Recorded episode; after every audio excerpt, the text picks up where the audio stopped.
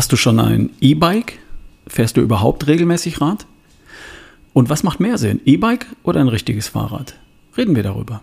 Hier ist wieder Ralf Bohlmann mit dem Beste Version von dir Podcast. Ich möchte vorab noch kurz meinen Partner Coro erwähnen, meinen Partner für haltbare Lebensmittel, also meine Quelle für sowas wie Soja-Crispies. Kennst du die? Nämlich ziemlich regelmäßig am Abend nach dem Sport, zusammen mit Naturjoghurt, 30, 40 Gramm von den Crispies und ein paar Blaubeeren in einer Schüssel. Die Crispies haben so 60 Gramm Protein pro 100 Gramm und auch ein paar Kohlenhydrate, 26 Gramm. Zusammen ist das nach dem Sport eine prima Mischung, um Eiweiß und Energie wieder aufzutanken. Wir haben den ganzen Schrank voller Koro-Tüten. Ich greife mal rein. Bio-Sonnenblumenkerne fürs Eiweißbrot. Bio-Leinsamenmehl fürs Eiweißbrot. Apfelringe zum Naschen finde ich hier. Bio-Kakaonips. Bio-Kokosmehl. Muss Nicole mal fragen, wofür sie das braucht. Schau da gern mal rein bei corodrogerie.de und vergiss nicht den Rabattcode RALF, R-A-L-F, für 5% auf deinen Einkauf. Zurück zum Thema. Hast du schon ein E-Bike? Ich habe keins. Hier bei uns ist alles flach und mir fällt das bisschen Strampeln auf meinem Rad überhaupt nicht schwer. So viel fahre ich auch ehrlich gesagt nicht mit dem Rad. Ich laufe lieber. Da bin ich langsamer unterwegs und ich kriege mehr von der Landschaft mit. Aber das ist nur meine kleine Welt. Ich habe vor einiger Zeit eine Stadtwanderung in und um Stuttgart gemacht. Da gibt es tatsächlich urbane Wanderwege in und um Stuttgart. Und falls du Stuttgart kennst, dann weißt du, es geht rauf und runter und wieder rauf und wieder runter. Und zwar steil, teilweise sehr steil. So steil, dass du das Rad in manchen Ecken praktisch nicht benutzen kannst. Da kannst du gleich schieben. Ich habe aber eine Menge junger, urbaner Menschen auf dem Rad gesehen. Auch in den Hügeln außerhalb der eigentlichen Innenstadt. Die liegt dort in einem Talkessel. Und alles außerhalb ist steil, und alle nutzen dort ein E-Bike. Damals war mir sofort klar, dass ein E-Bike absolut Sinn macht.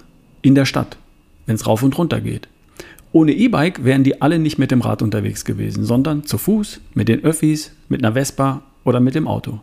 Und das E-Bike ist dort die mit Abstand beste Lösung. Ich war früher der Meinung, wenn schon Rad, dann richtig. Und es wird gefälligst gestrampelt. Und diese Einstellung war falsch, sehe ich heute.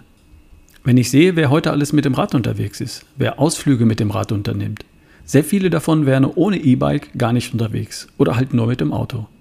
Ich sehe Pärchen oder Familien, die mit dem Auto zum See fahren, die E-Bikes hinten drauf, und die dann eine Radschleife rund um den See unternehmen oder eine Tour im Urlaubsgebiet. Mit dem Auto im Urlaub die Gegend erkunden? Ich weiß nicht. Es ist heiß, es gibt keine Parkplätze, die Straßen sind eng und man kriegt von der Landschaft auch nicht wirklich viel mit. Mit dem E-Bike ist man draußen, man ist deutlich langsamer, man kann auch abseits der Hauptstraßen fahren und man kommt sicher ans Ziel, auch wenn sich einem ein Berg in den Weg stellt, die Sonne erbarmungslos vom Himmel brennt oder einem einfach irgendwann die Puste ausgeht. Die Zusatzpower im Akku, die sichert dich ab. Und wenn du sportlich strampeln willst, dann hindert dich der E-Motor und der Akku ja nicht daran. Es gibt eine Untersuchung des Instituts für Sportmedizin in Hannover zu dem Thema. Dort hat man 2000 Radfahrer und E-Bike-Fahrer untersucht und vermessen. Keine Sportler, sondern Normalmenschen. Und dabei kam heraus, dass echte Radfahrer auf dem Rad einen um fünf Schläge höheren Puls haben als E-Bike-Fahrer. Nur läppische fünf Schläge mehr. Das ist ein erstaunlich geringer Unterschied, finde ich. Also die Annahme, dass echte Radfahrer Sport treiben und E-Bike-Fahrer nicht, die stimmt nicht. E-Bike-Fahrer treiben auch Sport. Und zwar überwiegend im Herzfrequenzbereich GA1 also im Bereich der Grundlagen, Grundlagenausdauer auf niedrigster Stufe. Also in dem Bereich, in dem ohnehin die meiste Trainingszeit verbracht werden sollte. Dann, wenn du kein Leistungssportler bist, sondern jemand, der sich seiner Gesundheit zuliebe körperlich betätigt. Für Leistungssportler gilt was anderes, aber das bist du ja vermutlich nicht. Der Studienleiter sagt, wer täglich 12 bis 15 Kilometer auf dem E-Bike fährt, reduziert sein Herzinfarktrisiko um 40 Prozent sein Risiko für Übergewicht, Bluthochdruck und Diabetes um 50 Prozent und sein Krebsrisiko um 30 Prozent. Es gibt kein Medikament auf diesem Planeten, das vergleichbare Vorteile für deine Gesundheit verspricht. Für die 12 bis 15 Kilometer reicht am Abend eine halbe oder dreiviertel Stunde. Oder vielleicht tut es auch der Weg zur Arbeit oder für eine Besorgung oder zum Sport. Was passiert in diesem für E-Bike-Fahren typischen Herzfrequenzbereich GA1? Es werden mehr Mitochondrien gebildet. Das sind die Kraftwerke in deinen Zellen. Die Fettverbrennung wird aktiviert. Dem Körper und damit auch deinem Gehirn steht mehr Sauerstoff zur Verfügung. Du wirst insgesamt leistungsfähiger. Mir war tatsächlich nicht klar, dass der gesundheitliche Effekt auf dem E-Bike dem vom Radfahren ohne Strom so nahe kommt. Wieder was gelernt. Und ab sofort wird nicht mehr die Nase gerümpft, wenn ein älteres Ehepaar am Berg an mir vorbeizieht. Kleine Anekdote. Mein Bruder ist im Urlaub mit Frau und Hund und Camper unterwegs. Der Hund wiegt 40 Kilogramm, ein Labrador. Dann stehst du da am Urlaubsort mit dem Camper und würdest dir gern die Landschaft und die Umgebung ansehen. Das würde mit dem Rad prima gehen. Der Camper ist ja dann, dann doch irgendwie fix auf dem Platz. Und der Hund? Die Lösung lautet Lastenrad mit zusätzlichem E-Antrieb. Passt in den Camper. Da kommt dann in das Lastenrad der Hund rein und der nächste Hügel kann kommen. So macht das mein Bruder im Urlaub und übrigens auch zu Hause. Das Lastenrad ist da, wenn er mal irgendwo hin will und der Hund muss mit und kann die lange Strecke nicht laufen. Prima Lösung. Wer keinen Hund hat, hat vielleicht Kinder oder Einkäufe, die für den Gepäckträger dann doch zu schwer sind. Ich habe mit Leuten gesprochen, die E-Bike fahren und alle haben mir das gleiche gesagt. Mit dem E-Bike fährst du einfach Strecken, die du ohne Motor einfach nicht fahren würdest. Du nimmst dir längere Strecken vor, bei denen du ohne Motor unsicher wärst, ob du sie packst oder ob du sie dir zutrauen würdest. Ist ja auch so.